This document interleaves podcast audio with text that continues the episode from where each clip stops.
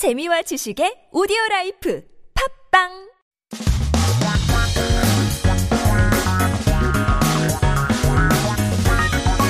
한국에 대한 최신 소식과 한국어 공부를 한꺼번에 할 수 있는 시간 Headline Korean. So keep yourself updated with uh, a few headlines that have popped up this week.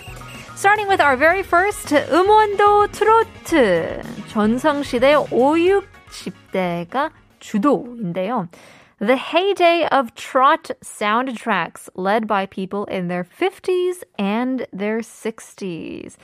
그래서 키워드는 전성시대인데요. That's a fun phrase to learn. 전성시대. It means the heyday. It's the golden age, the time where it was the they had the most success.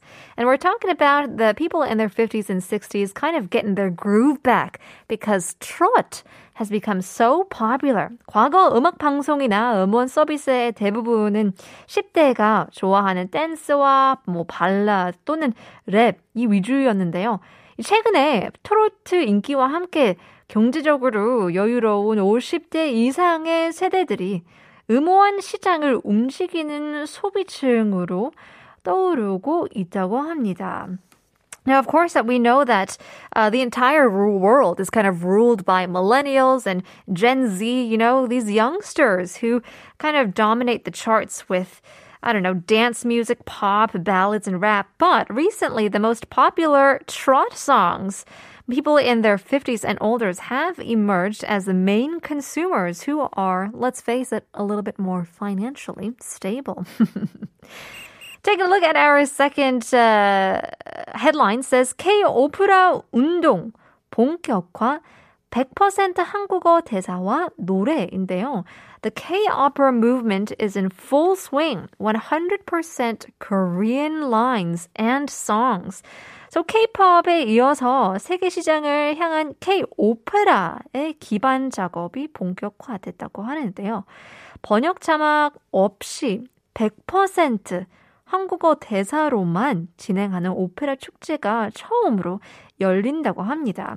That's interesting. So we know that the K Hallyu wave, K-pop is such a huge hit. But following that, kind of the work for globalization for K-opera has begun. And it's said that the opera festival, which will be held for the first time, will only have Korean lines without subtitles. 번역 자막이 있어도 이해하기 힘들 때가 많은데요. 이런 K-오프라는 한국의 현실을 바탕으로 한 이야기를 한국말로 노래하는 오페라라고 하네요.